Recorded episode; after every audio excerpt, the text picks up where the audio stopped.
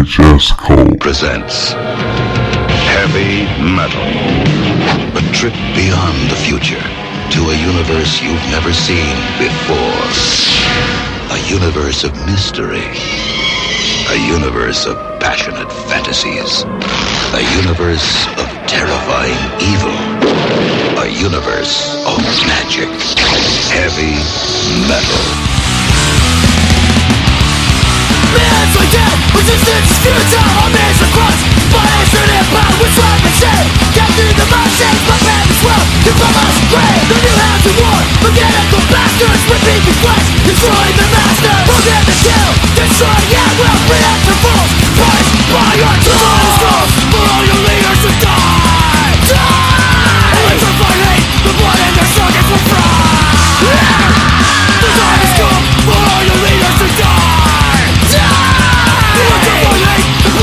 will fry Bring on the war, unleash the bastards, prisoners no more, destroy their masters. We take tonight, destroy mankind, no death revolt, who let blood by your guns.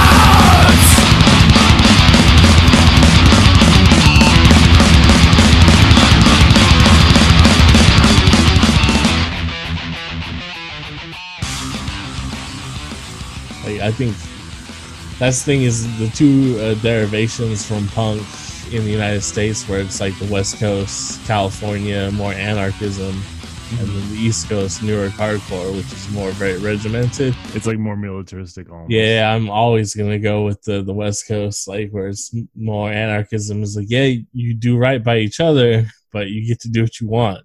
You know what I mean? That makes much more sense to me. No, you also, you got to do judo. Ju- I mean, like judo. some of those New York hardcore kids are like fucking tough for sure, or not kids now, like grown ass men. fifty-year-old men. Yeah, they're hard. Actually, they're probably more like sixty, getting ready to retire now. yeah, some of them are old You shit. know, what? I'll, I'll um, fuck, I'll fight them. Well, yeah, they're also like small, right? Yeah, you know what I mean? Because they came from like impoverished backgrounds. I mean, that's nothing to laugh at, but like, that's the case. It's like, yeah, they're little fellas, little fellas.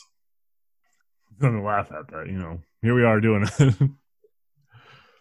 I mean, I'm an absurdist too. Like everything's funny to me, right? Funny in a sad way. Like I'm so upset by it. Like all I can do is laugh at it. yep, Yeah, that's life. You get that shot or what? that's all the people. Yeah, I got, I'm, I'm good to go. All right, this is it. Fucking VHS Cult special event, heavy metal. Um, I've been drinking for man three and a half hours or so now. Oh man, I've been going longer than that. I think I started at four, five. I, so five. Well, I, I drank a michelada at four, and I was just chilling, whatever. Then I ate dinner. I've also been uh, so yeah, I drank a michelada, and then I ate dinner. Then I watched heavy metal while drinking whiskey and coke, because I only went to the gas station. Like I'm not trying to go anywhere else. So I only went to the gas station, so I got like cans and um airplane shooters, right? So I had enough airplane shooters for whiskey and coke. Yeah, I drank that while I was watching heavy metal, and then now I've just been like crushing white claws. Yeah. like a like a thirty year old white woman. Yeah, well, that's the thing is, um, yeah, I don't, um, I like try not to. I try to avoid carbs as much as I can. So, whatever. Who knows if white claw, white claw is actually like worthwhile? But it, the option was like white claw or beer, anyways. So whatever. But uh if I burp a lot on this this podcast, it's because of the white claws. Like I'm like all What what flavor are they? Did you get like a variety pack or? They you got have- the twelve, uh, the variety twelve pack. So it's like lime, uh, grapefruit, raspberry, and black cherry. I think No, okay. it's not bad. Or whatever. Um, What's your favorite one? uh, black cherry for sure. Black cherry. Yeah, all of them have. Uh, Variety here's the thing: you need to white claws. They need to be ice cold. If they're not, man, you don't want a lukewarm white claw. No, not at all. And they all have like this aftertaste that lingers like in your sinuses is what bothers me. It's like I feel I can like taste it in my nose. that's your brain. yeah, that sucks. I don't like that. So I've been drinking rum and clo- coke since about four. Um, That's like real dad stuff. oh, was it three? Court is correcting me and says it's been since three. So wow, we're in for a treat here. I guess, but you sound perfectly fine. I feel like I'm a mess, and you're like, yeah, whatever, you know. That's kind of how I always have been, though. I, I, Well, you've always you're taller than most human beings. That's true. You're bigger than most human beings. Um, I, I've we've a mentioned, of weight though in the last couple of years. yeah, we've mentioned it on the podcast before, and like weight's a factor to it, but it's also like um, you're big. Like only fifteen percent of the world, I believe, is over six feet. I'm over six feet, but you're like quite a bit over six feet. Yeah, six six four, maybe six five. I, I tell people I'm six four sometimes, and then every once in a while I get some guy that's like, "No, there's no way you're. I'm six four. Which I think they're just like, ah, Yeah, six two, and they're just inflated. That's like they're lying though. Yeah, because like I remember specifically there was a dude at my work that was like quite a bit shorter than me, and he's like, "Yeah, I'm like six, I'm six three, and I was like, "No, you're not, man. I'm like six two and some change, and you're like way smaller than me." Well, people are smaller than me, like as far as like uh, um, size in general, but like even height wise, like he was shorter than me. And it's like, nah, you're not six three, man. That's bullshit. I'm six three with my boots on. six three with my boots on, standing on tippy toes. Standing on my tippy toes. All right, so this is gonna be a long episode. Probably kind of sloppy to be honest, but like we'll get through it. We just We'll got it down. we got a lot to talk about with heavy metal and stuff. First things first, though. Ever since we did the Rock and Roll High School episode, I've been listening to Ramones, of course, right? hmm me too. Um, fucking my anthem right now So, is uh, "I Don't Want to Grow Up" by the Ramones. Have you oh, listened to mine is uh, it's not my place in the nine to five world. Oh, that's pretty good too. Yeah, which is similar like thesis in the song. But uh yeah, no, um it's from very late in their career, like like 94, 95, like one of the last albums. It might have been like uh Adios Amigos. Yeah, Might have been the last album, yeah. title of it. But no, I fucking love it. It's uh I don't know, like it's uh very juvenile, which the film we watched. That's not the. Ramones. Like all their songs are kind of juvenile, right? They're Yeah. like how they're they're the Weezer of punk rock. Every song is about high school. Right. And well, even Weezer is kind of punk rock, right? The we, Yeah, Weezer doesn't exist without the Ramones, right? Or yeah, and more Nirvana, I guess more specifically. But then Nirvana doesn't exist without the Ramones. So Nirvana's a punk band. I hate that fucking Yeah, well, grunge, that grunge shit that MTV made up. well, I mean, MTV like Pearl Jam is definitely a different band than Nirvana. oh yeah, but Nirvana's a punk band, Yeah, and then there's a bunch of bands that copied Nirvana and didn't do it as well. Uh, yeah, you can call them grunge or whatever, but grunge is that was invented by MTV. That's like a straight up like buzzword that corporate America created for this style of band coming out of Dave Seattle. Even Seattle. said that in an interview at one point. He's like, "Yeah, I don't know what they're talking about. We always consider ourselves a punk band." Nirvana is absolutely a punk band.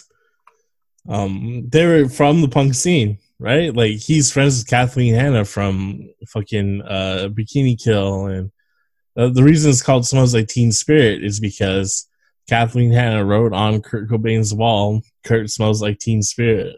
Like they're a punk band. They're straight up. They're from the punk scene. They're punk as fuck. There's a bunch of bands that copied them doing the yeah, yeah, yeah. but they're not. They're not punk. They're you know fucking interlopers, usurpers. you call those fools grunge or whatever because yeah, they are corporate pieces of shit or whatever. But Nirvana's a punk band. That's it. Grunge isn't real. That's not a real genre of music. well, you can tell because it only was around for like two years. right? Exactly. Yeah, punk lived forever. Punk forever. Well, well, let's let's go that far. There's still punk bands everywhere, man. They're still doing it. Ska's coming back. Ah, mm, yeah, Not let's, not let's not let's not call that one before. Not good ska, but the Interrupters exist. They're pretty good ska bands. I feel like I had something to talk about on this one, and I didn't write it down. I have a few things I want to talk about. First of all, I want to talk about how society has such a low attention span that they're basically like, pandemic's over just because I don't want to deal with it anymore. I need, you know what I mean? It's basically like, I need something new in my life. It's Yeah, nothing's it's- nothing's changed. We haven't fixed anything. Well, it's just the the attention span of the average American, right? So the the the pandemic was fun for a week or so, and then now it's it's time to You know, we've on. we've exhausted all the memes, so now it's like, well, now let's do something else. It's like, well, no, we haven't fixed anything. And like, well, I don't care. Then Tiger King happened, and we're done. Back to work, right? it's time for something mean- crazy to happen. Tiger King did happen. Kyle. I don't know if you noticed. Yeah, but it's like you know what I mean. It's like it's we haven't. I, I'm with you, Nothing's but it's not fixed. I'm sorry you're done with to what we it, but it's not done. It's the absurdity of, of humanity. yeah, it's I'm sorry you're you're you're done, but it's not done. We don't have a vaccine yet.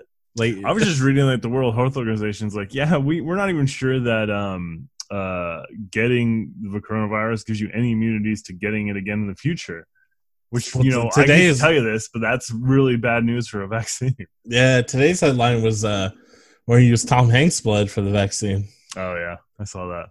which is interesting to me because it's um specified Tom Hanks. The, the way it's Yeah, the way I mean, the story is sure they're using a bunch of constructed is yeah, but the way the story is constructed is like, oh, wouldn't you like a little bit of that Tom Hanks magic? Blah, blah you know the, I the fucking worship. would, wouldn't you? God damn. yeah, I don't know. It's just like weird celebrity worship culture being fed into horror, I don't endless horror. It's like, well, cool, but uh, it's still there. We didn't fix anything, so I'm sorry you're tired of COVID nineteen solved. memes and shit, but it's nothing's been fixed. So a a major part of our population can just be re- led around by the nose, right? And these are the fools you see out there in the streets, like open Baskin Robbins. I need ice cream. you know what I mean? It's like, what the fuck are you doing? I really thought it was gonna go the other way, where like people realize um ninety percent of the industry we have is completely like fruitless. I think that Like, still no, might be the case. no. I, I think you're you know what's happening is this you know the kind of you know like the Tea Party reaction, but uh, Well, yeah, it we'll- is. we'll it does seem to be a small minority, hopefully. But that's the thing is, it's uh, eventually it might get to everyone being stir crazy, right? right. Well, yeah, but I mean, I don't know if that's going to manifest necessarily in in, in um, Political like protests and Yeah, necessarily. yeah. I think you're just going to see people on like the fucking beaches or some shit. Yeah, And Which which is- so which will end up being so instead of having a very short lockdown, we have a very long, very long lockdown, well, to me, it seems like we're gonna have, um, perpetual lockdown. yeah, we're gonna have a little bit of lockdown, and then now that we no, everyone go back to work, it's fine because it's hot outside. Maybe that's gonna change things, right? Because that's the whole thing. Is remember like Trump and then them folks talking about it was like, well, I won't be around when it's hot. It's like, what? Why? Why would Well, that be the case? well, now they're like, well, he's in, in. Well, try bleach. Drink some bleach. That's probably the answer. the bleach thing is like, yeah, that's already stupid as fuck, right? But to me, the thing that people need to focus on is he's like, if only there was some way to inject sunlight. that was Like, I think that's I think that's so much worse. Like, well, fucking for real. It's sunlight's good put the for you. light inside of them. yeah, that's what the fuck. I don't That's know. like so- some Jesus shit. You got the light inside of you. Don't- yeah, that's my whole thing. I've been thinking about. It's like, oh, people just really. My little light of wait, this little light of mine, I'm gonna let it shine. Yeah, my concern this week has just been like, oh, people are really just like are burnt out on the memes, and they're that's why they're like, nah, I don't want to do it anymore. Not specifically the memes, but they uh, got to the point where they're like, eh, you know, nothing new's happened in a while, so it should be fine.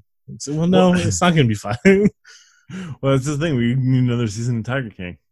I guess, but here's the replacement. A replacement for Tiger King exists. Have you been watching Last Dance? No, I haven't. Is it good? Hell yeah, man! This we're talking the the 96-97 season of the Bulls. Remember how dramatic that was? Yeah, I remember it. Hell yeah, you got to watch this documentary. There's only been two episodes so far. There'll be two more tomorrow. I don't know if I have ESPN Plus. Do I have access to? Oh wait, is It's it on ESPN Hulu. again? It's on Hulu. Oh, it's on. Hulu. Yeah, Well, Um, fuck. It's watch fucking good. Like I was watching it um last week when it came out, or this week when it came out actually, because it came out on Sunday. It wasn't on Hulu right away, but I watched it like sometime this week, and I was like, I remember everything that's going on, but like the, it's like, is Scottie Pippen gonna come back to the Bulls? You know what I mean? Even though like I know, like, yeah, it eventually works out You to know, you know winning. he does. Yeah, but like I was like, oh, but there is like some like crazy insider knowledge to it where it's like, oh, like they're interviewing Michael Johnson, Michael, Michael Jordan, Michael Johnson. That's fucking. but um, yeah, and then the, there's my favorite part of it is um they're talking to MJ about when he joined the Bulls in uh, 84, 85, I think. And uh, How bad they were. yeah, and he's like, oh, at that time, uh, the interview was like, at that time they were calling like uh, the the Bulls like the traveling cocaine circus, and MJ just busts out laughing. and it's like, yeah, apparently they were all just like doing lines like crazy and shit, which is wild to think about as like a professional athlete, like Well, I mean, lines was and the, smoking um, and shit all the time. Damn. Well, there was a the uh, baseball team too that was really famous. The was it the Tigers? I think it's every baseball team. If you watch um I guess that's true. uh No No, which is the, the no hitter game with um oh shit, what is Doc it? Ellis is that one? Yeah, Doc Ellis. Doc Ellis, where he's talking about like, yeah, we used to all take go pills, right? We're taking go pills all the time, but I he pitched the no hitter when he was on LSD. But he's talking about like how like drugged up and shit they were in general, taking go pills, which are I don't know, speed, ludes, whatever, Uh-huh. gorilla biscuits. And it's just like, yeah, fuck it. Apparently, uh, professional athletes are just, uh, doing drugs all the time, which is crazy to me. Cause like, but I guess it's not actually because when I go to the gym and like hit the heavy bag, like I can go for like round and round and round and like hit the weights for like an hour straight and be like, oh, I'm cool, I'm cool. And like I smoke all the time, so like, imagine my potential if I didn't smoke. yeah, imagine. imagine I could be running for miles. You also think too. This is like before like uh science had really gotten into sports. Well, that's the thing is uh, dietary science and uh, recovery and um, training science and stuff. This is all very relatively recently. It's like the last twenty years, really, that they've been perfecting this shit. So it is way different now. Like I couldn't like step into an MMA ring anymore, and like just You can step to an amateur one. yeah. That's the thing is like I'm big. I'm in pretty good shape. I'm strong. Um, I know how to box. I can knock a few people out, right? But like, I can't like go fight in UFC. No way. I don't have a gas tank for any of that. I have a gas tank for like one round, maybe. I got a good, I got a good round and a half. In. That's a reach for me. I'm like, I'll be dying at the end of the round. I think that'd be like, uh, remember a few fights ago when uh, forget his name, but like after the fight, he took his shorts off. I was like, I'm hot. My balls is hot. like that'd be me. Like, but damn, everything's hot. What the fuck? this body works up a lot of heat. All right, cool. So, last dance. No one can handle the endemic disease. You, don't see think people out there kissing nurses in the street and shit. I don't think it's gonna happen. Sexually assaulting nurses in the street. You, mean? you don't think that'll happen? You don't think like, we got the vaccine now? Everyone fucking go wild. nah. It's like heavy metal 1981. Wait, which which vignette? Um, none of them, none of them really have orgies in it. So, Well, they all have, have vague sexual innuendos. well, Some are, are outrights. Let's talk about it. 1981. A glowing green orb, which embodies ultimate evil, the Loc-Nar. It terrorizes a young girl with an anthology of bizarre and fantastic stories of dark fantasy, eroticism, and horror. Horror. Horror. No, mm, yeah, I guess some horror. Columbia Pictures takes you beyond the future to a universe you've never seen before. I think you're going a little high, man. It's okay, man. If there's one thing I know, it's how to drive when I'm stoned. It's like you know your perspective's fucked, so you just gotta let your hands work the controls as if you're straight. A universe of mystery.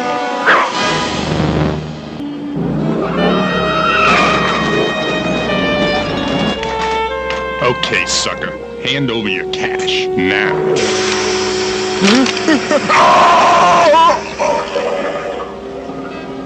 A universe of sexual fantasies. My whips.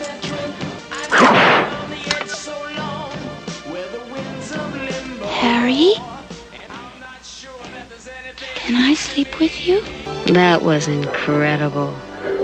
I've never felt anything like it. A universe of magic.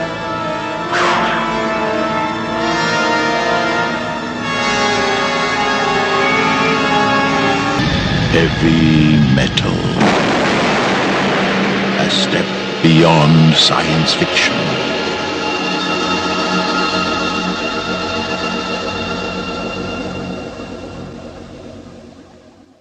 Uh, I the B seventeen one's horror, I guess. Which one's the B seventeen?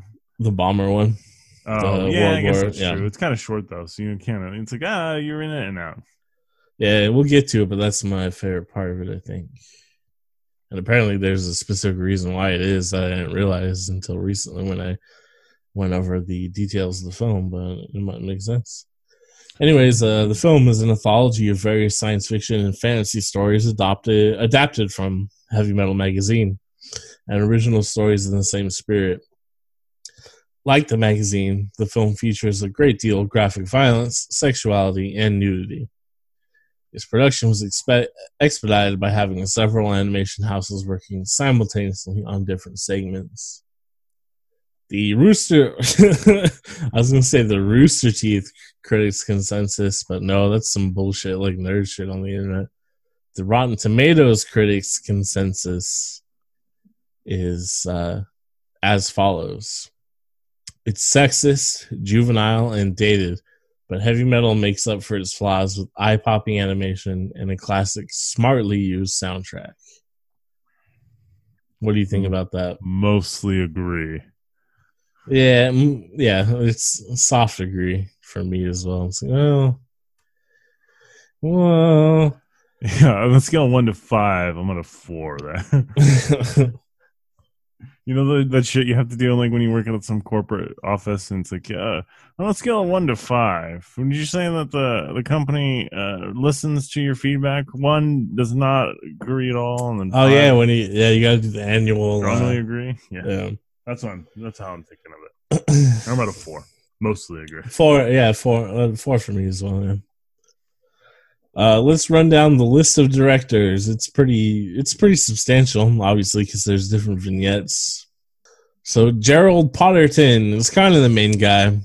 Uh, he's best known for directing the cult classic Heavy Metal and his animation work on Yellow Submarine. We all live in a submarine. A yellow submarine. A yellow submarine. Then we also uh, have John Bruno, who did Soft Landing. John Halas, So Beautiful and So Dangerous. Julian Harris, Captain Sternn. Jimmy T. Murakami, Soft Landing. Barrie Nelson, B 17. Paul Sabella, Captain Sternn. Jack Stokes, Den. Pino von Lamsweerde, Harry What's? Canyon. Calls you Lamsweerde, which means you steal lambs. and Harold Whitaker for Grimaldi. So uh technically there's directors for each segment, but they were overseen by our head fella here, Gerald Rotterton Rotterton Potterton. Holy shit. Yeah, you gotta say it right. What's going on, man? Gerald Potterton. I for some reason I thought his name was uh oh because I have an exclamation point there. I thought his name was Rotatini. It was like, oh yeah, he's Italian, man. I forget Italians don't make movies. That's like um one of my favorite uh, music labels is called Italians Do It Better.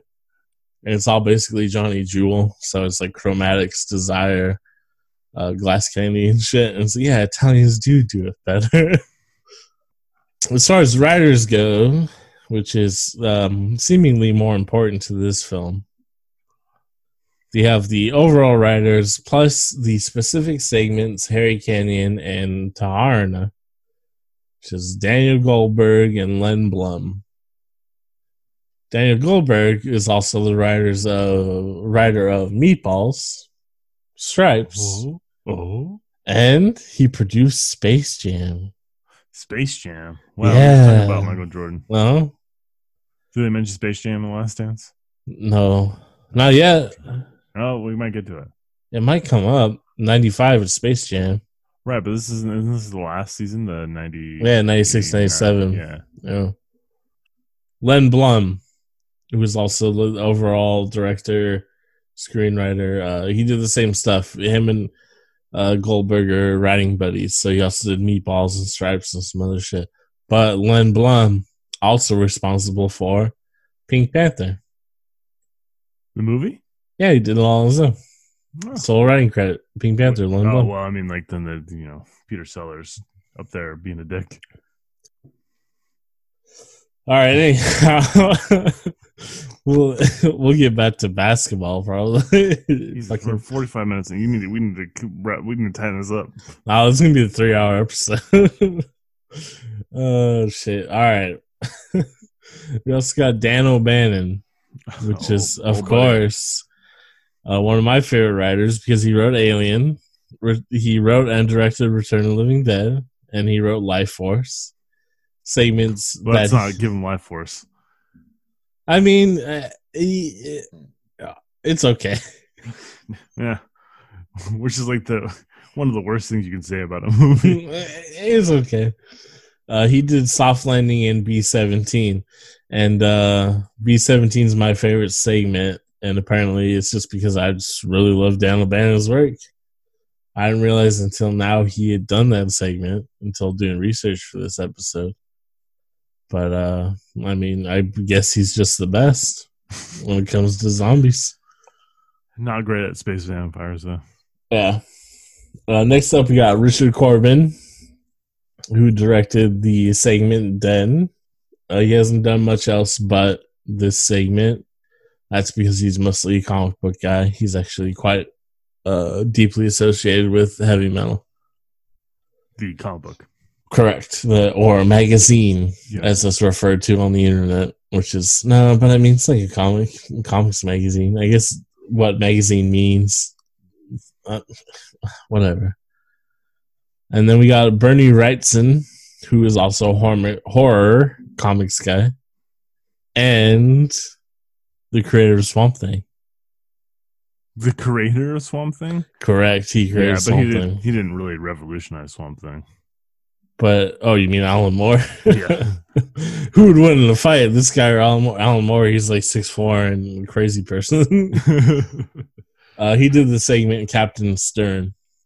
Uh, he was also uh, a lot of history with uh, heavy metal. he did the segment Zapp Brannigan. You mean? You can see some influences in, in heavy metal. I, my um, my first experience with heavy metal as a child, just seeing it as uh, the cover at the Mhm. like the video VHS store, yeah. uh, rental store, waiting and uh, being uh, intrigued and confused by it. Well, yeah, you just look at it and you're like, wow, what does that mean? Because you have like some passing awareness of what heavy metal music is. And then it's just like a woman on like a dragon, and you're like, whoa, what? What could this be? I like dragons. Next up, we got Angus Mackay.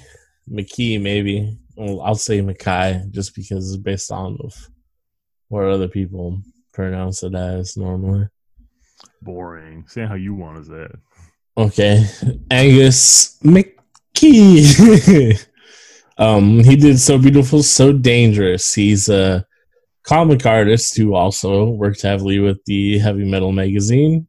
He's done plenty of uh, sci-fi covers for novels, etc., etc. Pretty interesting guy. So no one cares about any of these writers. The real question is, how many voices did John Candy do? Oh, as many as he could, apparently. uh, oh, real quick, as an addendum to the writers, uh, fantasy illustrator Chris Achilleos designed and painted the iconic promotional poster image, commissioned in 1980. Uh, that features the central character Taarna on her bird-like steed. That artwork continues to be used for home video releases. He also did conceptual design work for the Taarna character. He was, of course, never paid. Uh, Probably not as well as he needs to be paid. And aside from the soundtrack, um, the score, which is the uh, more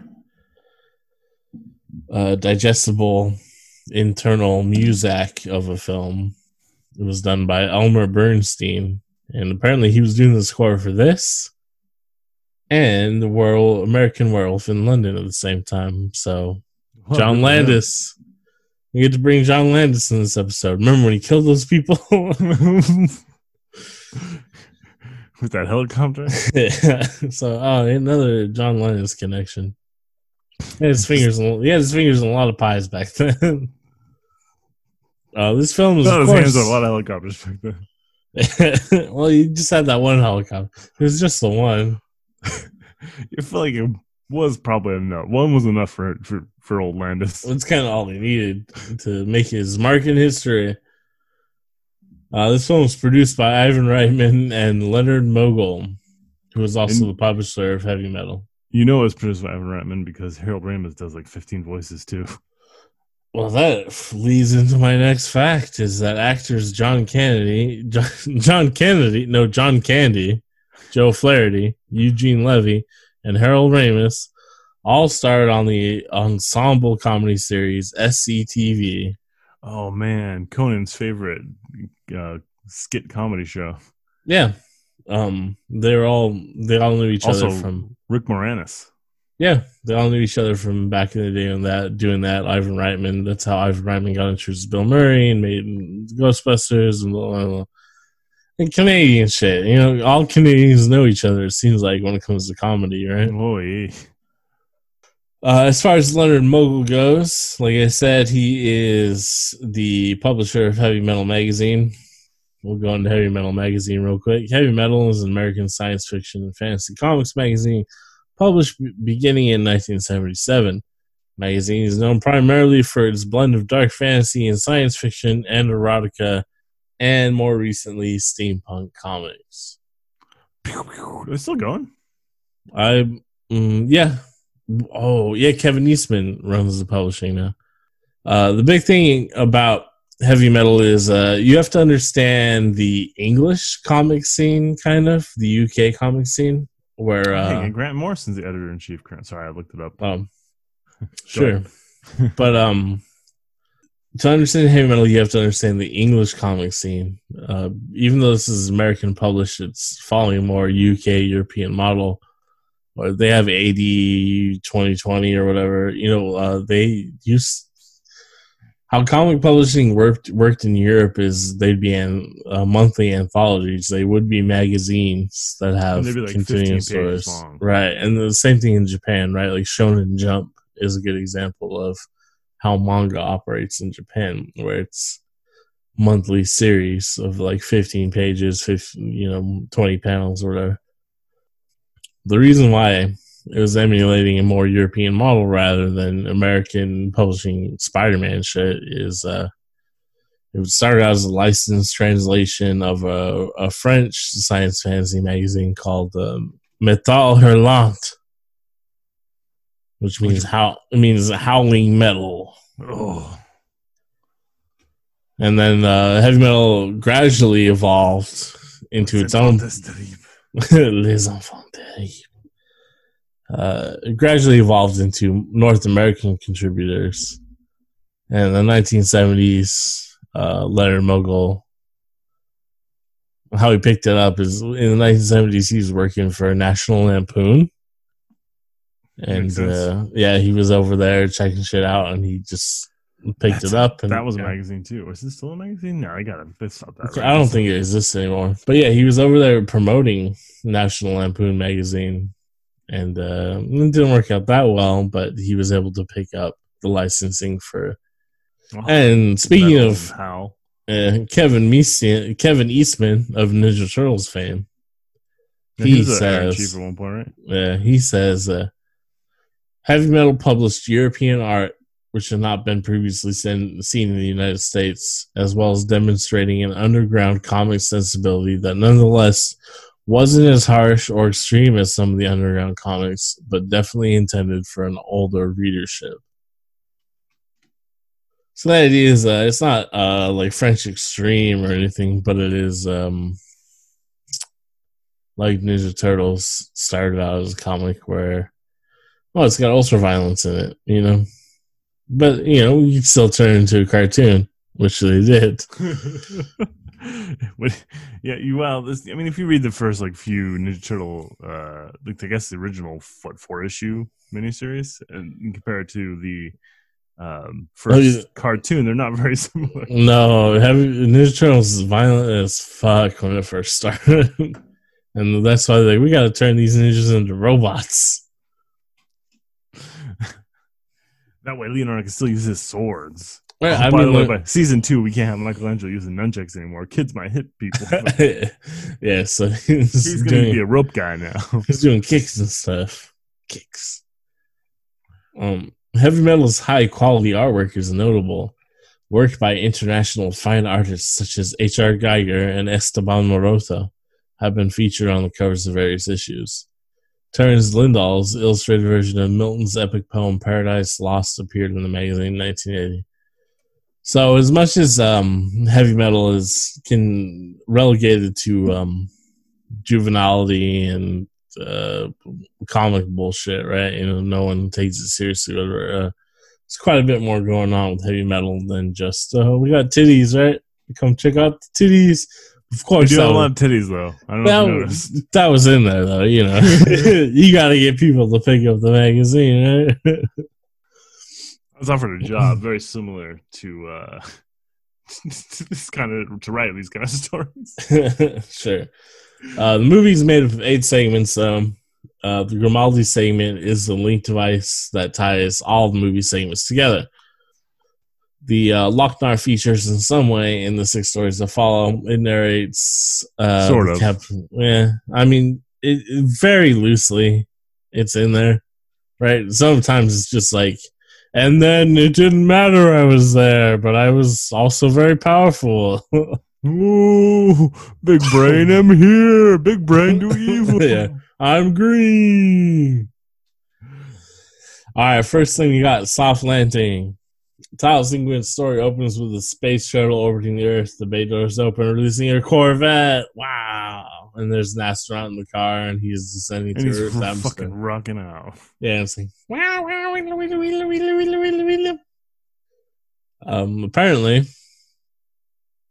Elon Musk is a huge fan of this movie. We're all shocked. Yeah, and so it's Tesla with Starman at the wheel, which was launched with the Falcon Heavy launch 2018. It is uh, near identical to the Corvette with the astronaut aboard. So he um, recreated this segment with his fucking uh, apartheid gem mine money from his dad. It kind of makes me hate heavy metal because uh, it's not it's, it's not heavy metal's fault. You can't be I'm mad that responsible for what it inspires. I don't know. I'm mad that Elon Musk likes it too. It makes sense. So I'm sure Elon Musk likes it because of the juvenility. Well, well, it's just Bullshit. like Paul Ryan likes uh, Rage Against the Machine, right? No one, no one actually really internalizes their uh, art or media. At least, well, most people don't. yeah. They really should. Should really stop and consider it.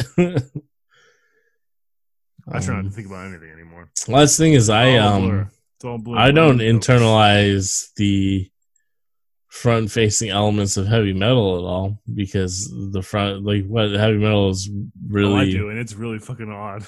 Well, no, what heavy metal is perpetuating is like juvenile sexuality and blah blah blah. What I like about heavy metal is uh, the character and the broadness and the. Uh, I like the the as- I like the idea of pushing the limits of what ex- what is acceptable at the time. I don't like how they did it. I guess.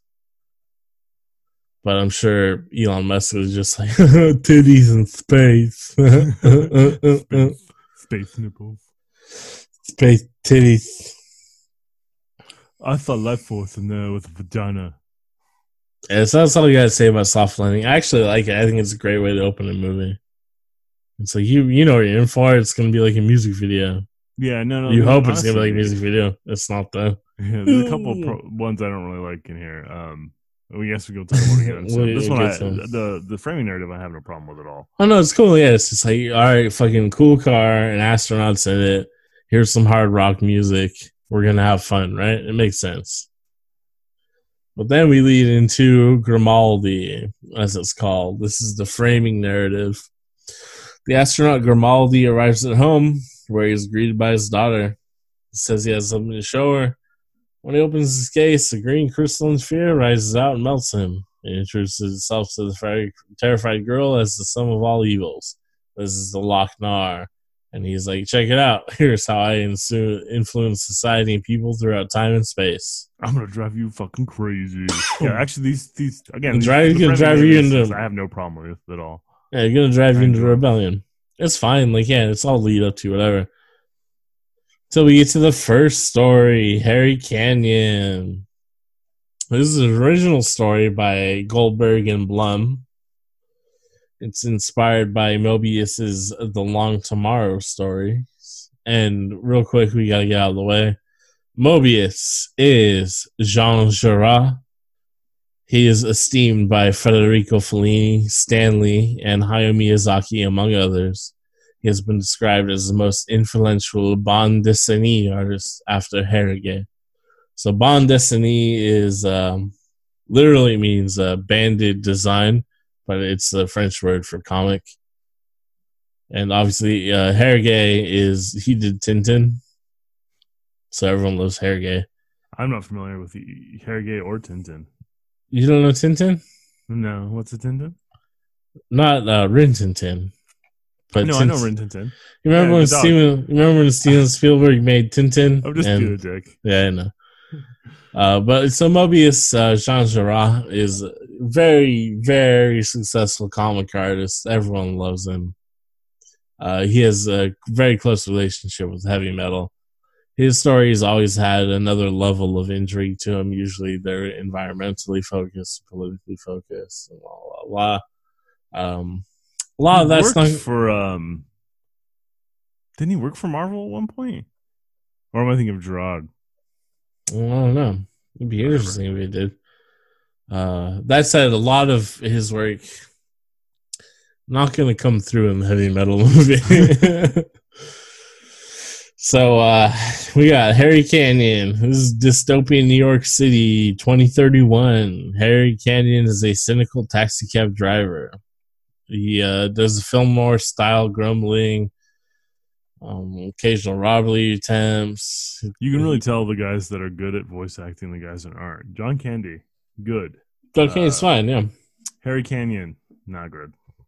Yeah, I'm, uh, and then I went and did this, and then uh, like, come on, put some fucking style into it. It'd be interesting if he was a PI, but instead he's a taxi driver I mind the the far flung future. It's just not very good, right? Yeah, I mean, yeah, a lot of it is just his his voice acting. You're saying the, um, wooden. Yeah, the voice acting is going to be a problem throughout the whole movie, and the pacing is going to be a problem because everything is like this happens and this happens and this Yeah, happens and that. happens. It's like watching Street Sharks. it is a little bit, right? The big thing that big thing to note about this though is um the robot that sells Harry Canyon the hot dog is Robbie the robot. You familiar with Robbie? I'm familiar with Robbie the Robot. Is it really Robbie the Robot? I didn't know. Yeah, it's just I mean the animated version. Yeah. Yeah. So Robbie's the brainchild of uh, industrial designer and engineer Robert Kinoshita, built in 1955 for MGM prop department. Uh, apparently, it cost 125 thousand dollars Oh, to build God. Robbie, which is weird because he just seems like he's made out of like vacuum tubes and shit. Uh, he was Uh, created. that- what's that in today's money? Like five hundred thousand? that's a, like a lot. He straight up looks like he's made of vacuum tubes and shit. I don't get it. I gotta pull a picture of fucking Robbie the Robot. Yeah. He was created for Forbidden Planet and then the follow up, The Invisible Boy. And uh, Robbie the Robot has become one of the most popular robot icons in the history of movies and media. I don't know about that anymore. Um, obviously, people our age who are Probably into like remember it. yeah. nerdy shit like Robbie the Robot. I don't know if like the, the, the next generation coming up that are like going to fucking 100 gecs concerts in Minecraft. I don't know if they know who Robbie the Robot is. I, I can 100 percent guarantee you, my kids have no idea who Robbie the Robot is. there you go. They know who Rob the Robot is from Nintendo. Yeah, from Smash Brothers. right. I've I've explained to them what he was, and Ryan's like, "They had a robot that played second player for you." I'm like, Yeah. "No, sort of." Mm, Kind of. He's a robotic operating buddy, you know, if you didn't have siblings. yeah, nothing much to say about Harry Canyon, um, except for there's a part where he first sleeps with um, the female protagonist.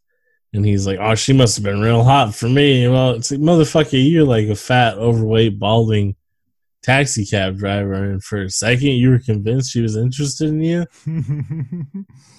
and then he's like, "Oh, I can't believe she double crossed me." It's like, "Fucking, she's not interested in you, you dummy." but in the world of heavy metal, makes sense because it is a juvenile masculine power fantasy, I guess. yeah, I mean, And maybe you're gonna- the very last story, but even then, it's I don't know. It's hard to tell. Yeah, well, the last story is made by Moebius, so it's kind of a little bit different. The uh, juvenile power fantasy come to full execution is uh, made apparent in the next segment, which is Den. John Candy, as a nerdy teenage boy, finds It's a the, green uh, meteorite. He falls. He, he finds a, uh, a wardrobe and he walks into it. Nice green meteorite near his house puts in his rock collection. During a lightning experiment, the orb, orb hurls the boy into the world of Neverwhere, where he transforms into a naked, bald-headed, muscular man called Den, an acronym for his Earth name, David Ellis Norman. oh, crazy! And he's immediately like, "Oh, I'll save that babe. Now I'll bang that babe. Oh, no, I'm interrupted. Gotta save that babe so I can Oh man, no, bang no, now witch bang this other babe. oh god. The only thing I like about this one, it, well, it's the same thing I like about all of them. Uh, I like the heavy lines. I like the uh, bright and bold colors. I like the experimental like color changes for backgrounds. You know, I I like the art of the movie. Um, but I what I spe- specifically like about this movie or this vignette rather is at the end when uh, the Loc-Nar like falls to their feet, and he's like, "Fuck that shit, let's fly off and bang." And it's like, yeah, that makes sense to me. there, I, this one it, it really is hard to find like a. Any redeemable quality. Yeah. This one is absolutely the most like, "Hey, you're a nerd in real life." Could you imagine if you go to special uh, dimension where you be Bang a s- chicks with sexy bang? tits. Yeah, you bang them all. You just bang them. Like a, a crazy witch queen is gonna capture you, but she's like, mm, look at that sexy man. Maybe I'll bang him, and then you're gonna bang her so good that she's like, you know what? You maybe you'll be my king. Yeah, but then she's angry that you oh you distracted me with your banging. All the the real the double cross was taken on. Yeah, it's terrible. The rough one. So in the magazine of heavy metal, the evil emanation Den Bows called Uhluhtc. But it's Cthulhu spelled backwards. Uhluhtc. Uhluhtc. Yeah, I don't want to get him. I'm not gonna get mad at him because this is yeah. Um, they did their best, yeah. And also in the original storyline, Catherine is an 80 year old woman on Earth, Oh, that's a great. but twist. she's just banging on. Um, like a 18 year old kid. She's well, no, she's she's she's uh, at her prime on this universe, banging. She uh, you notice her areolas changed shape quite a bit in her segment. Color changes, shape changes, wonderful. Their flowers, their their hearts, Uh, circles. Yeah. I it's like is while I was watching it, I was like, is there a reason why they're changing into different recognizable shapes. And I was like, oh no, I think it's just animation inconsistency. I think the guys are just bored. yeah. Um, what do you got about that? I don't, I don't particularly like that one. Like I said, it's, it's one- yeah, no, I'm not. One out of five. it's uh, this is uh all the criticism about heavy metal where it's just juvenile like power fantasy and shit it's this one this one is the embodiment of that shit followed up we got Captain Sternn.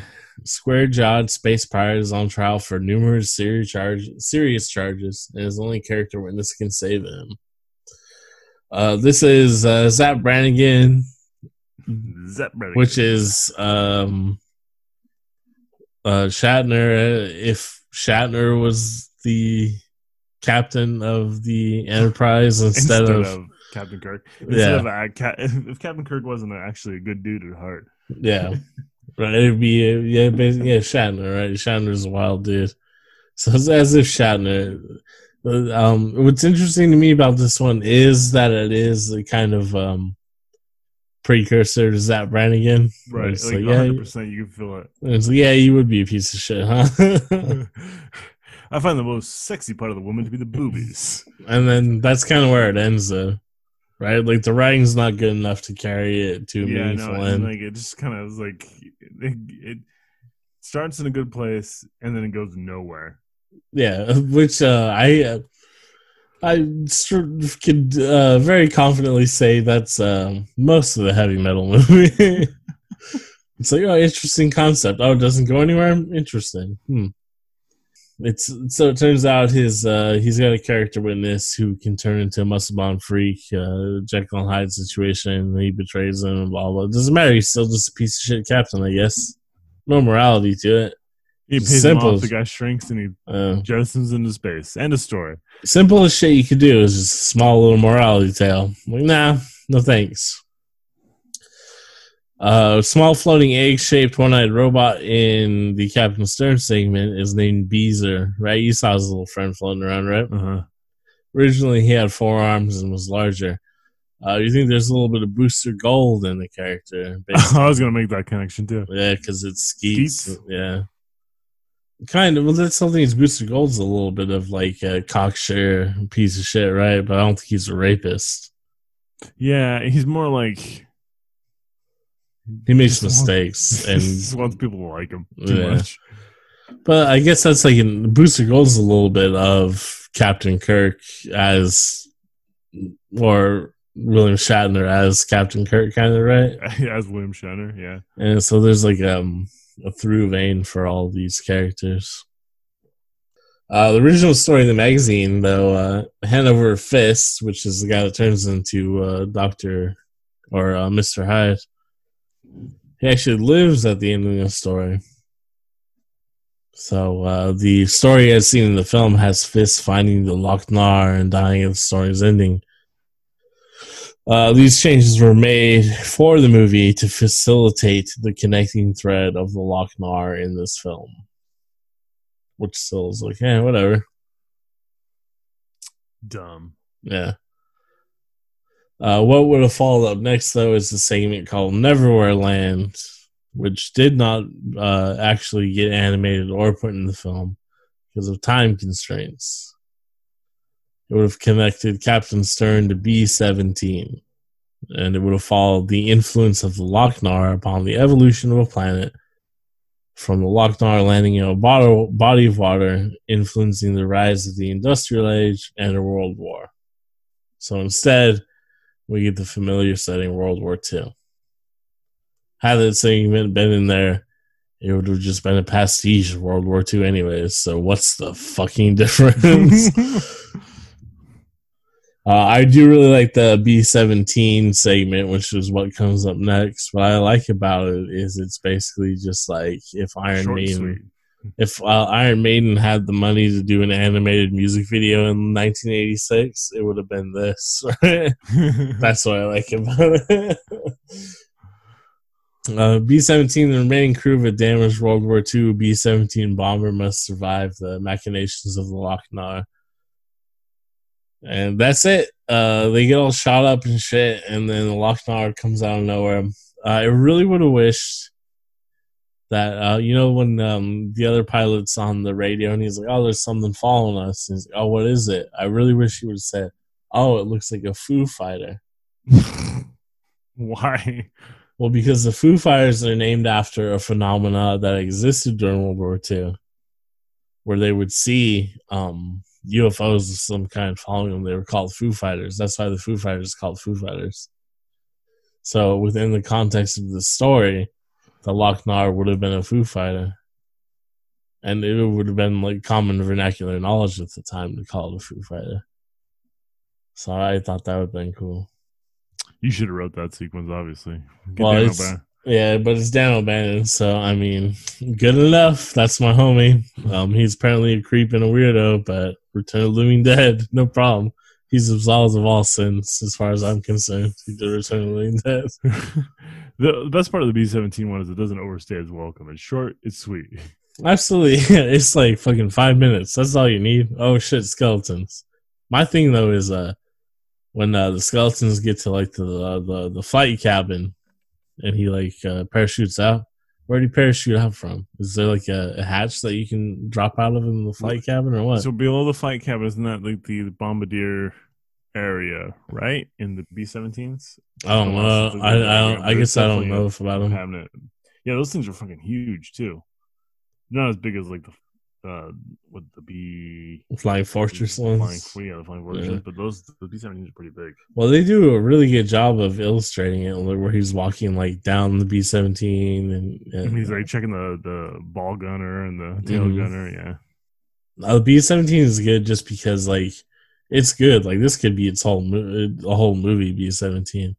There's so many Yeah, elements in there. take- Like if you just stretch out a couple different pieces, you absolutely you definitely can stretch Mhm. it out into forty five minutes. That's for sure.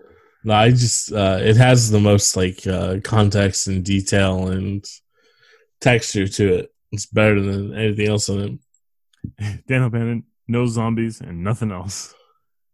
Uh, alien. he also knows rapist aliens. Uh, so they use quite a bit of rotoscoping in this movie, and um, this segment benefits heavily from it. The B seventeen bomber was a ten foot replica mat work, right, with the bomber, and then they animated over it. Ye- yeah. So well, rotoscoping. I don't know. I know. ro- Well, it's rotoscope. It's ba- tracing. it, it's rotoscoping, but they yeah they did uh, model work with the B seventeen animated over it, so that's cool. I mean, rotoscoping is tracing, right? Pretty much, but I mean, you can't hold that much against it because uh, that's what Disney did for fifty Oh, no, it, years. looks, it looks great. I'm not saying it. no, I re- I really love saying- rotoscoping. We're about to get to it in a second when we get You, to. I uh, feel like um, the what's the last sequence um does it really well. Taarna. Yeah, Tar- well, Taarna is the best sequence. We'll get to it momentarily. In between this little break, break called "So Beautiful and So Dangerous."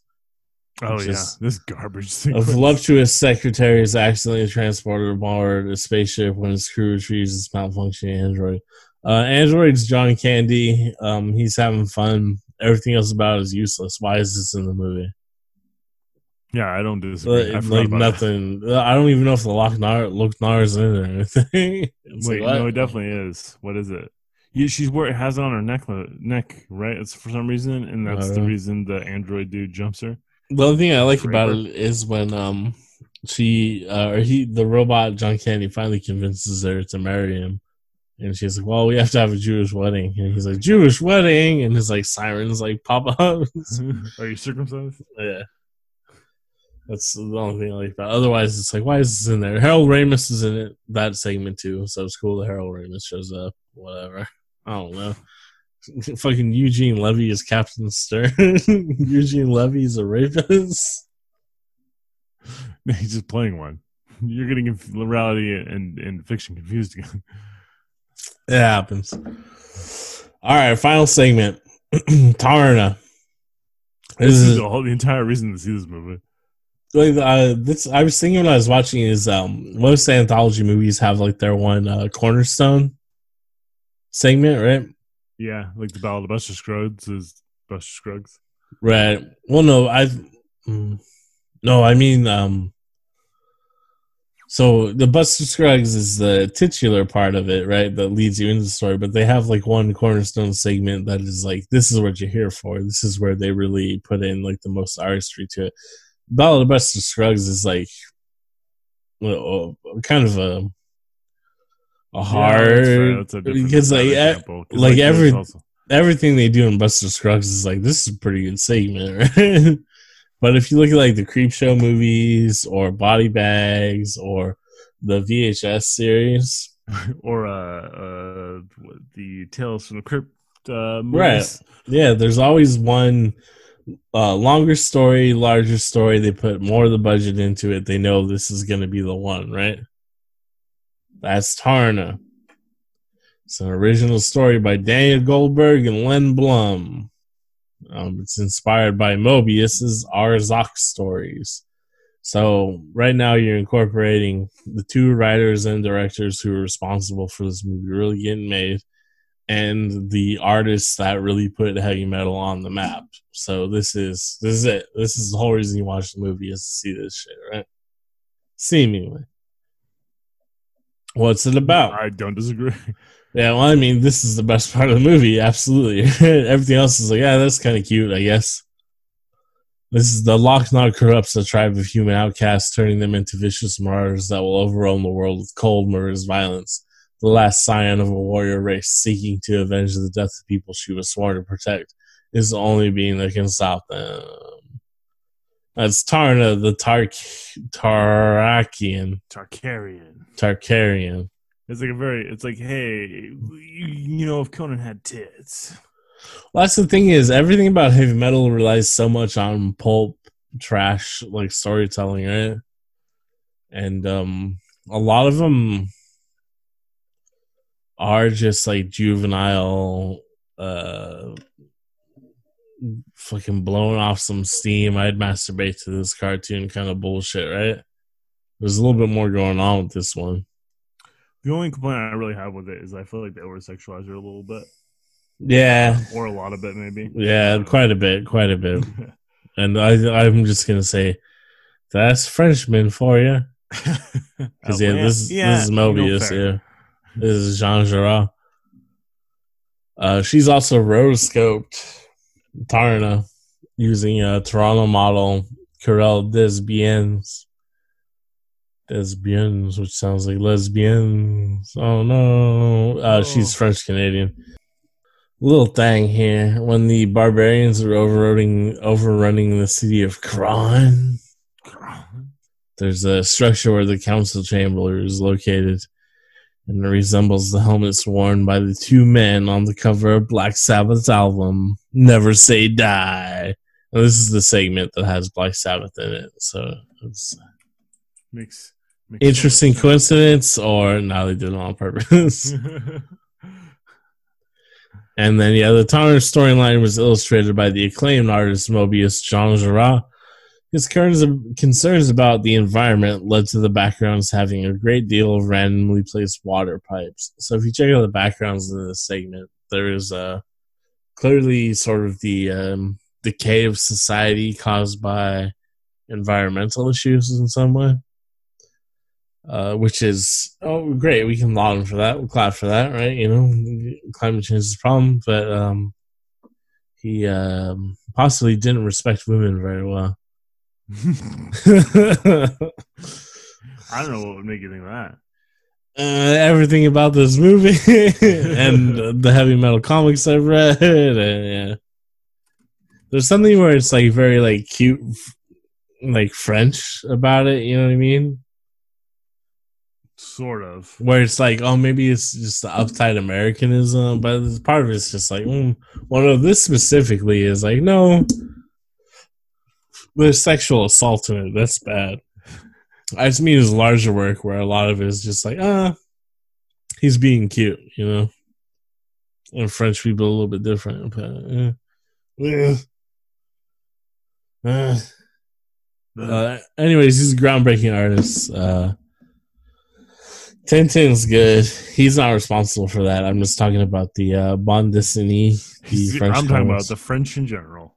yeah, kind of, yeah. So Tintin's interesting. Tintin's got some um really outdated shit in it too. Well, I mean, so does Dragon Ball if you go back and right. Uh, well, Mr. Popo. I don't even talking about that, but like fucking Bulma as like a 16 year old girl and shit. oh yeah. Well, her name's uh Bloomers, Bloomers, right? yeah. Panties. uh, and uh uh Chi Chi is boobs. Oh, there's some some cute horny shit. Ecchi as they call it in Japan. In Dragon Ball Z.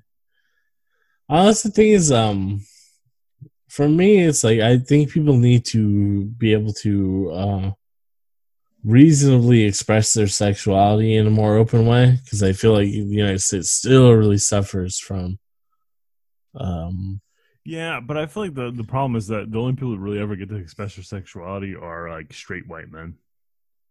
well yeah that's the problem yeah not today anyways what do you think of Taarna Taarna's obviously the best this is the segment that they made the whole movie for honestly They could just made one movie book called Taarna. I would have watched it.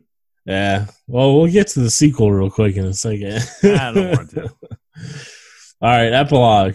Final story ends. Loc-Nar, which was terrorizing the girl, explodes, destroying the mansion in the process. Taarna's reborn mount appears outside, and the girl happily flies away on it.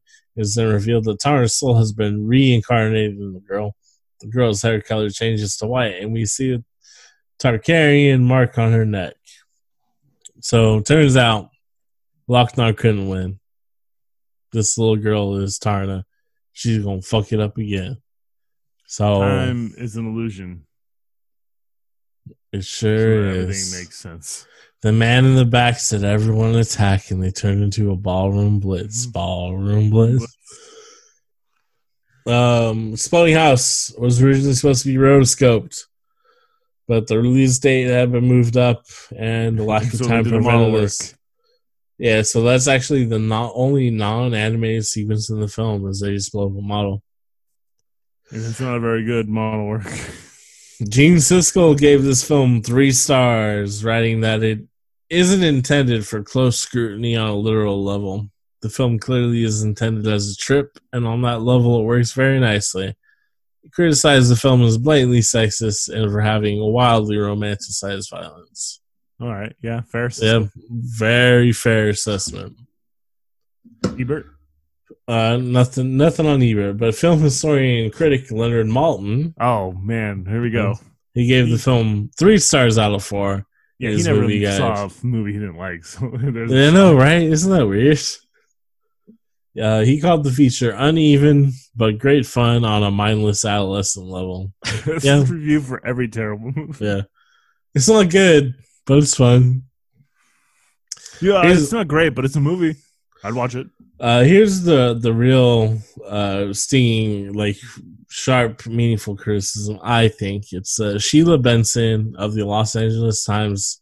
She wrote, "Somehow, a great deal of the charm of the magazine leaked out on the way to the movie house, but all the sadism stayed put, and then some. It's the most Ouch. expensive adolescent fantasy revenge film fulfillment wet dream ever to slither onto a screen." You know, for at least four of the six segments, she's right. she's absolutely right.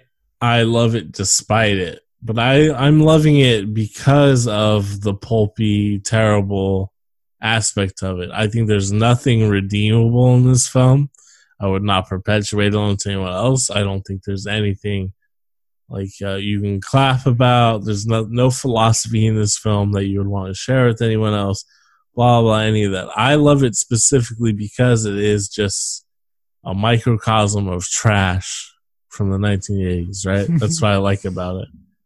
But I don't think there's anything really redeemably about the film. So I absolutely agree with Sheila Benson. Um, there's a certain aspect of people that I would love to show this film to, where it's just like, here, check out this like trash film, right? Because um, I'm able to enjoy things that are trash to a certain extent. I think that's interesting. Where it's just like, here, look at the most juvenile trash, like um, cast off that the 80s was able to produce. But I love the. I, I don't. To be fair, it definitely wasn't heavy metal. Oh no, it's not. But heavy metal is up there, I think. Where um, No, and then. I do, and the big thing that I legitimately like about it, not ironically or confrontationally about the film, I do like the art style, and I do like the heavy lines, um, the bold colors, the uh, brash like.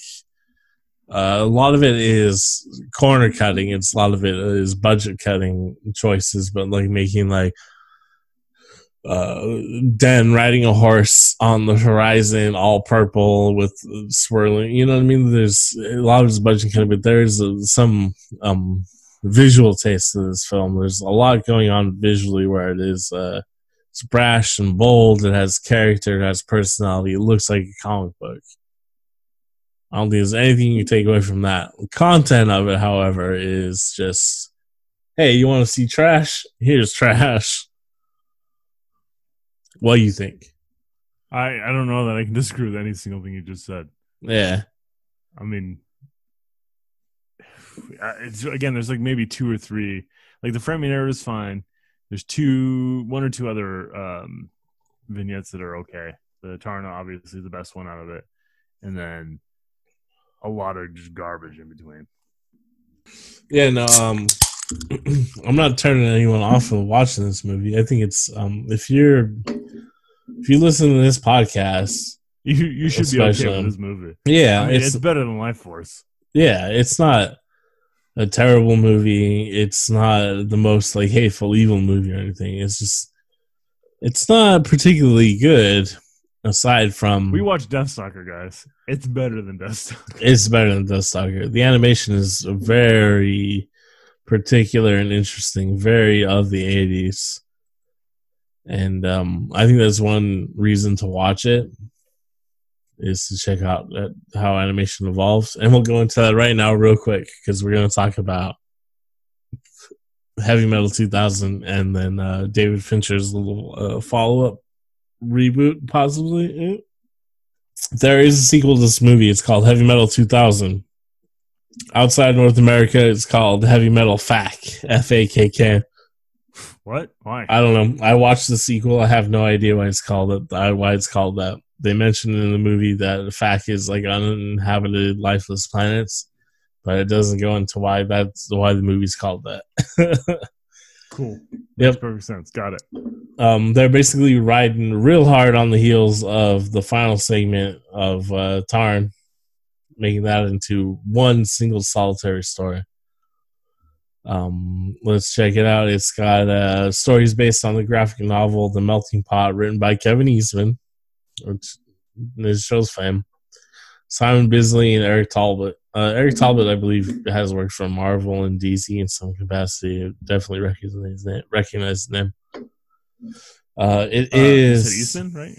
Oh no, Eastman's a Turtles guy. yeah. Kevin Eastman's famous, famous. Eric Talbot, Talbot. Yeah, I think he worked for Marvel.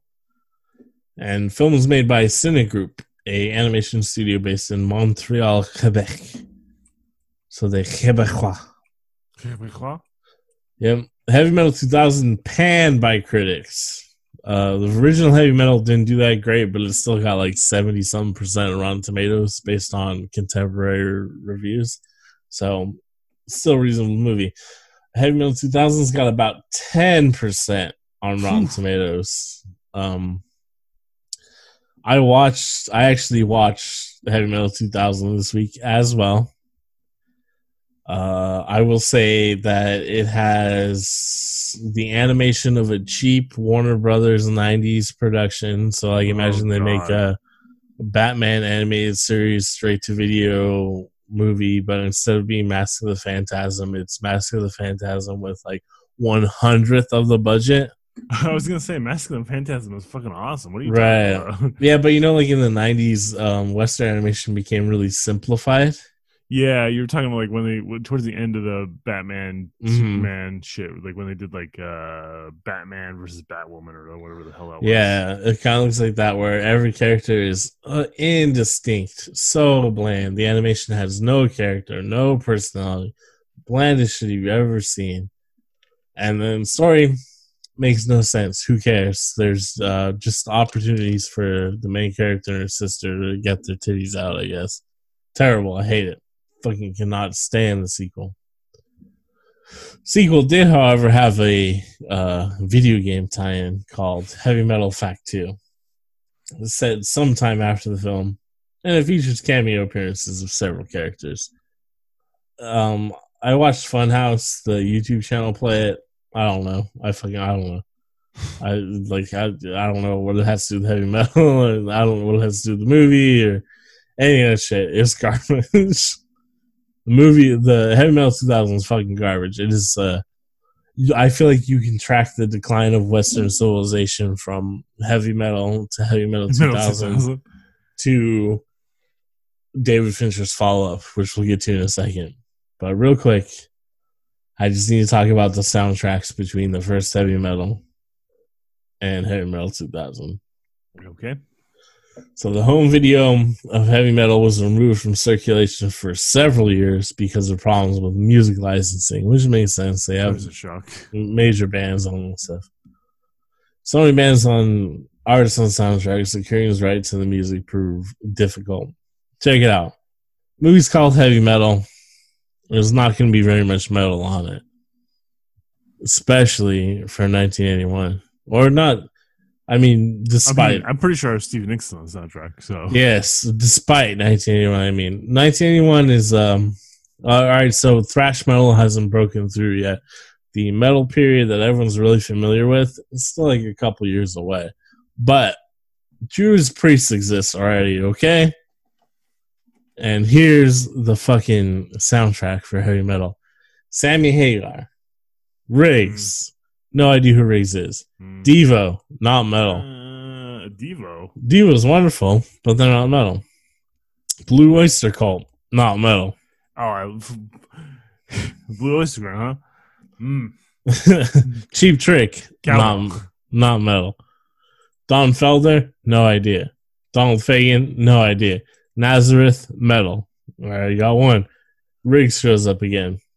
Don't know. Journey, not metal. Grand Funk Railroad, fucking amazing. Oh my god. Not- not metal. Railroad. Cheap Trick, not metal. Finally. garbage. It, yeah. finally, Black Sabbath, metal, the per, the originators of metal. Fucking finally, they show up. They got Black Sabbath on there. I guess it's metal. Don Felder, don't know. Trust, don't know. Stevie Nicks, absolutely wonderful. Love Stevie Nicks. Fleetwood Mac's amazing. Stevie Nicks has never done anything wrong in her entire life. She's She's goddamn witch, Kyle. You Yeah. don't say anything wrong about her. that's She'll right. I, I stand the shit out of her witch powers. Wonderful, amazing, beautiful, most sexually powerful woman I've ever seen, Stevie Nicks. But not quite metal.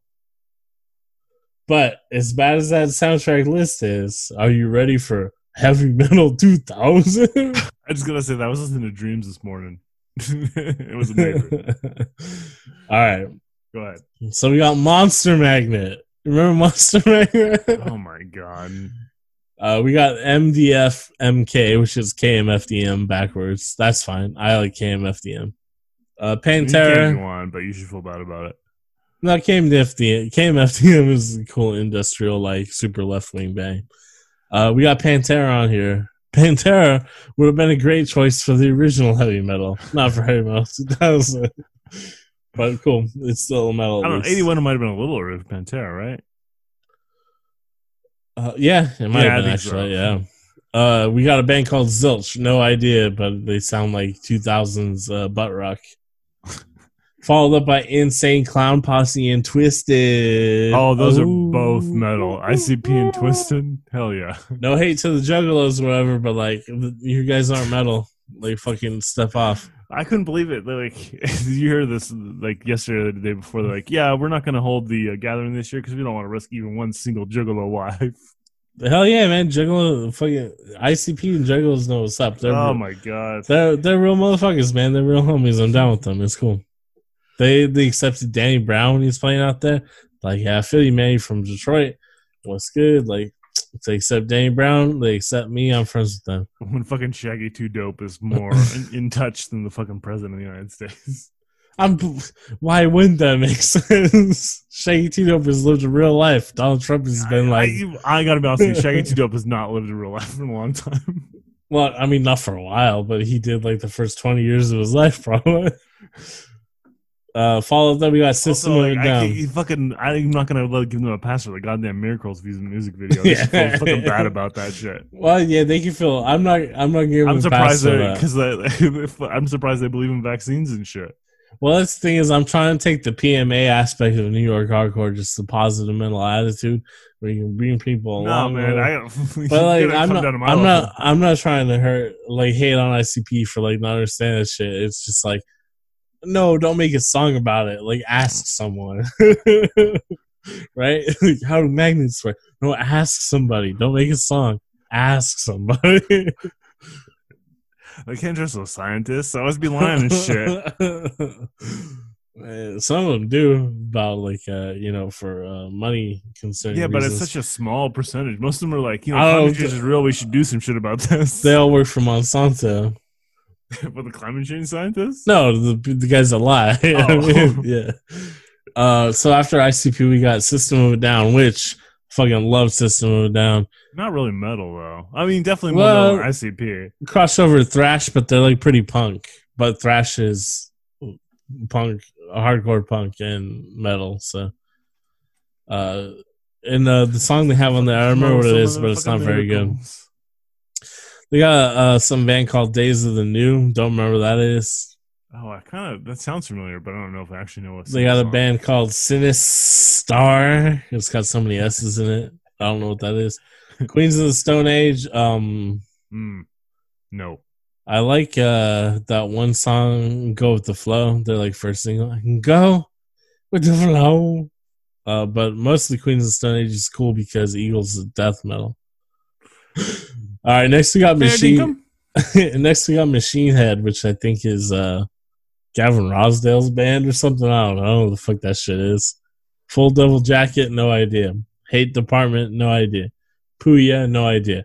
Apartment 26, no idea. Then we got Billy Idol. Billy Idol's a voice actor in it Oh. too. I fucking love Billy Idol. He was Yeah, trying to come. honestly, I think he really was trying. He was trying to make a comeback with this shit. If you watch the movie, Subscribe more, more, more. aside from like the animation looking like the cheapest, most trash Warner Brothers shit, the um the uh, musical it and how they try to work it, they don't even bother to try to work it into the film. It's just like, oh, and then this sound happens. So here's a song now. But in addition to the, the animation being terrible, story not making sense, everyone like fucking phoning in voice acting, blah blah blah blah. It's they're just like, oh, put a song here, put a song there. Why not? Yeah. Yeah. And then finally, to finish it up, we uh, have a song from Coal Chamber. Remember, Coal Chamber is like every Uh, like wish mall goth's favorite band. And then out of nowhere, Bauhaus. Oh, I'm hip. I listen to the Bauhaus. Yeah, there's a Bauhaus song. we were Uh, talking about really the, metal either. no, we were talking about the Damned earlier. They got much more in common with the Bauhaus than heavy metal. Weird. So, uh, yeah, the heavy metal 2000 also did not accomplish the uh, metal aspect. But luckily, in March 2008, Variety reported that Paramount Pictures was set to make another animated film with David Fincher spearheading the project. Ooh, exciting, right? mm, I'm excited. And then, according to IGN, they announced on July 14th, 2008, David Fincher's edgy new project has suffered a serious setback. Oh no! It was dropped by Paramount. Oh no. What happened? Because um, it's about like titty fucking cartoons. In September 2008, Eastman was quoted as saying, Fincher's directing one, Guillermo del Toro is directing one, Zack Snyder wants to direct one, Uh, pass Gore on that one. Verbinski wants to direct one. Uh, That's I'm like a- pretty all all I'm a stars 50 50 cast. Gore right? Verbinski.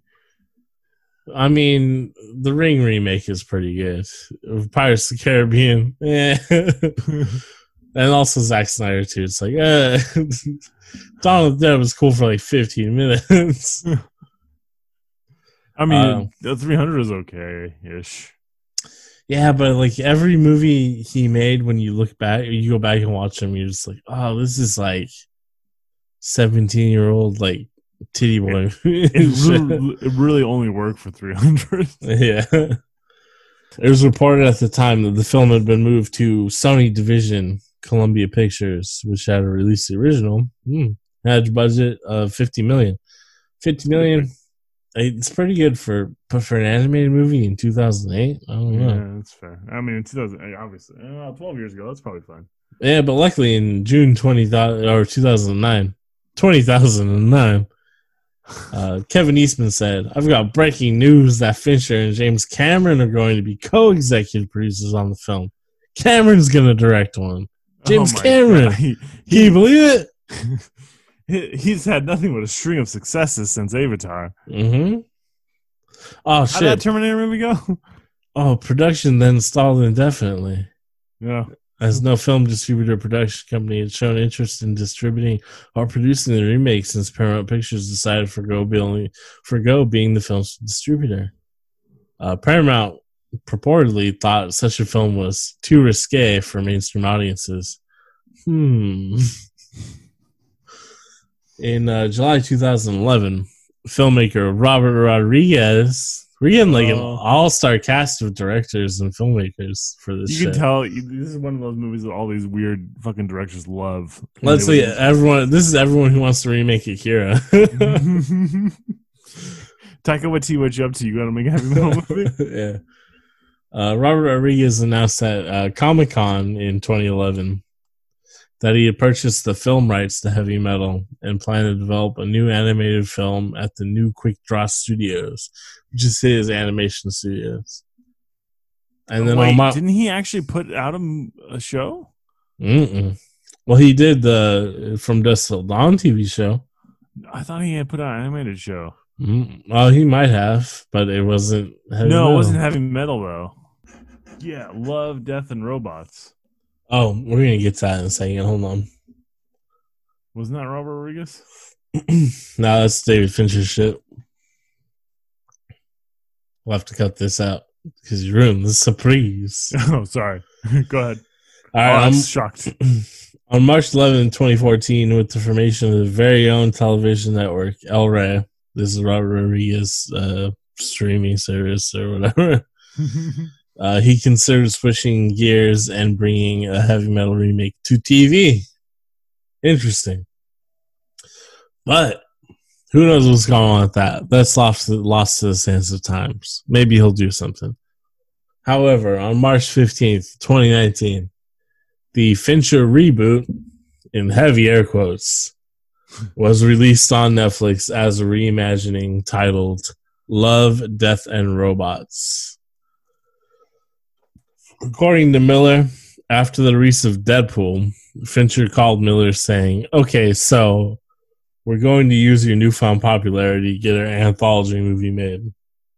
Only to eventually decide, fuck the movie stuff, let's just take it to Netflix because they'll let us do whatever we want. Is that true? Can we get a deal with Netflix? I want to do whatever I want. I mean, you can show like dicks and stuff on Netflix. You know what I mean? So they were right in that capacity. Like, yeah, you can visually you kind of show whatever. So uh, I am such an amazing podcast host, and I'm always looking for new avenues to uh, add Let's go, Marcus. quality and content to our episodes. So I this week I watched Heavy Metal, Heavy Metal 2000, and I watched all of Love, Death, and Robots. From what I just gathered by reading the Wikipedia episode, they're only 20 minutes long, so that wasn't much of a commitment. There's like 18 episodes, and they are varying lengths. But yeah, not all of them are 20 minutes. um, yeah, so here's what I'll say Heavy Metal Original, very juvenile, shitty piece of shit, 80s art. I love the trash elements of it. I love the actual physical art style of it. Love hand drawn animation. Love the primary color use. Love the experimental cost cutting use of animation. Um, there's a real attitude and flair and personality and texture and culture to the original heavy metal.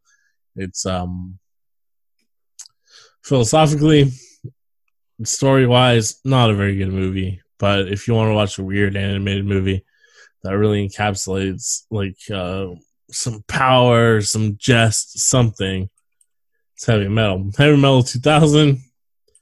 Throw that shit in some like fucking incinerator or throw that into a recycling bin. That needs to be a recycling bin on someone's like fucking desktop in 1999. Should have never been a movie.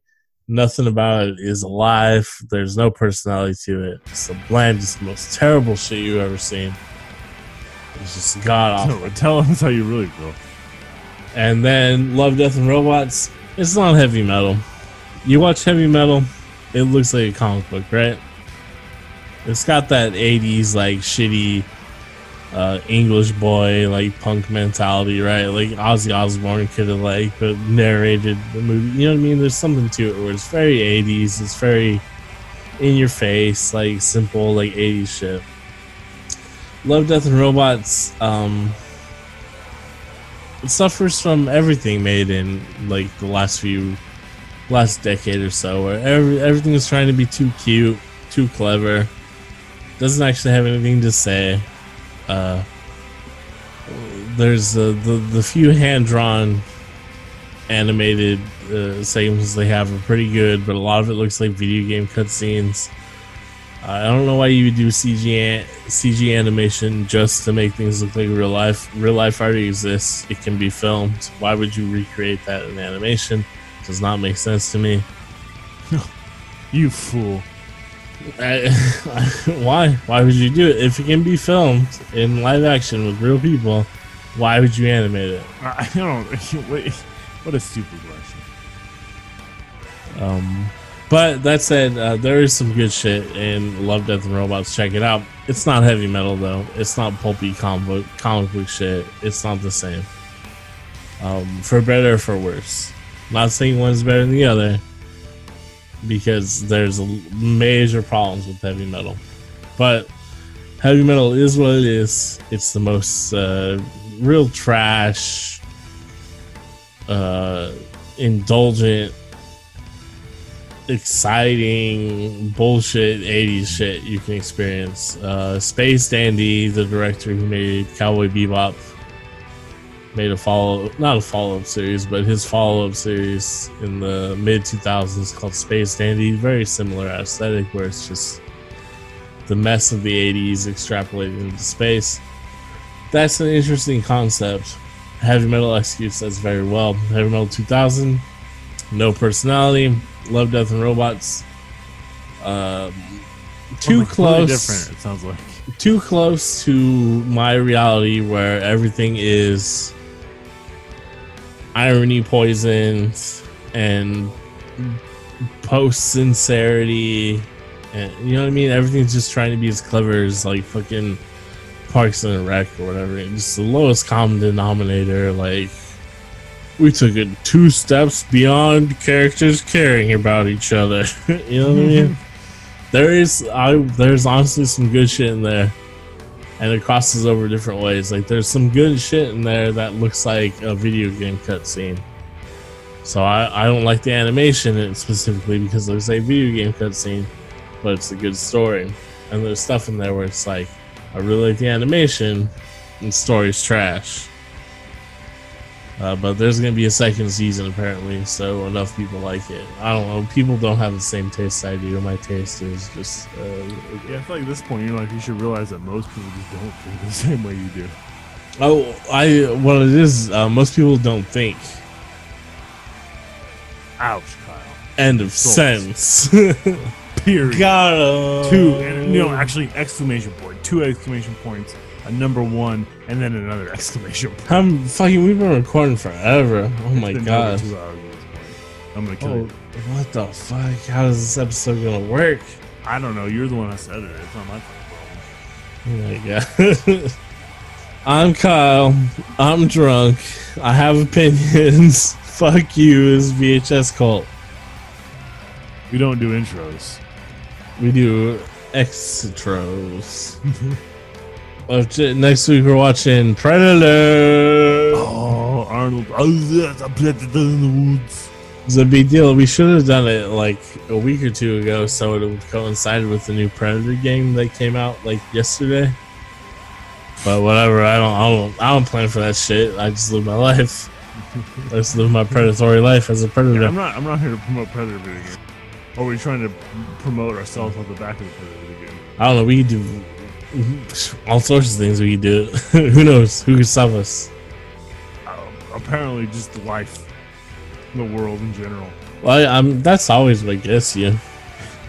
But you just gotta live in your own reality. Yeah, I'm out here lonely. I've tried. Papi and it chulo. they need money.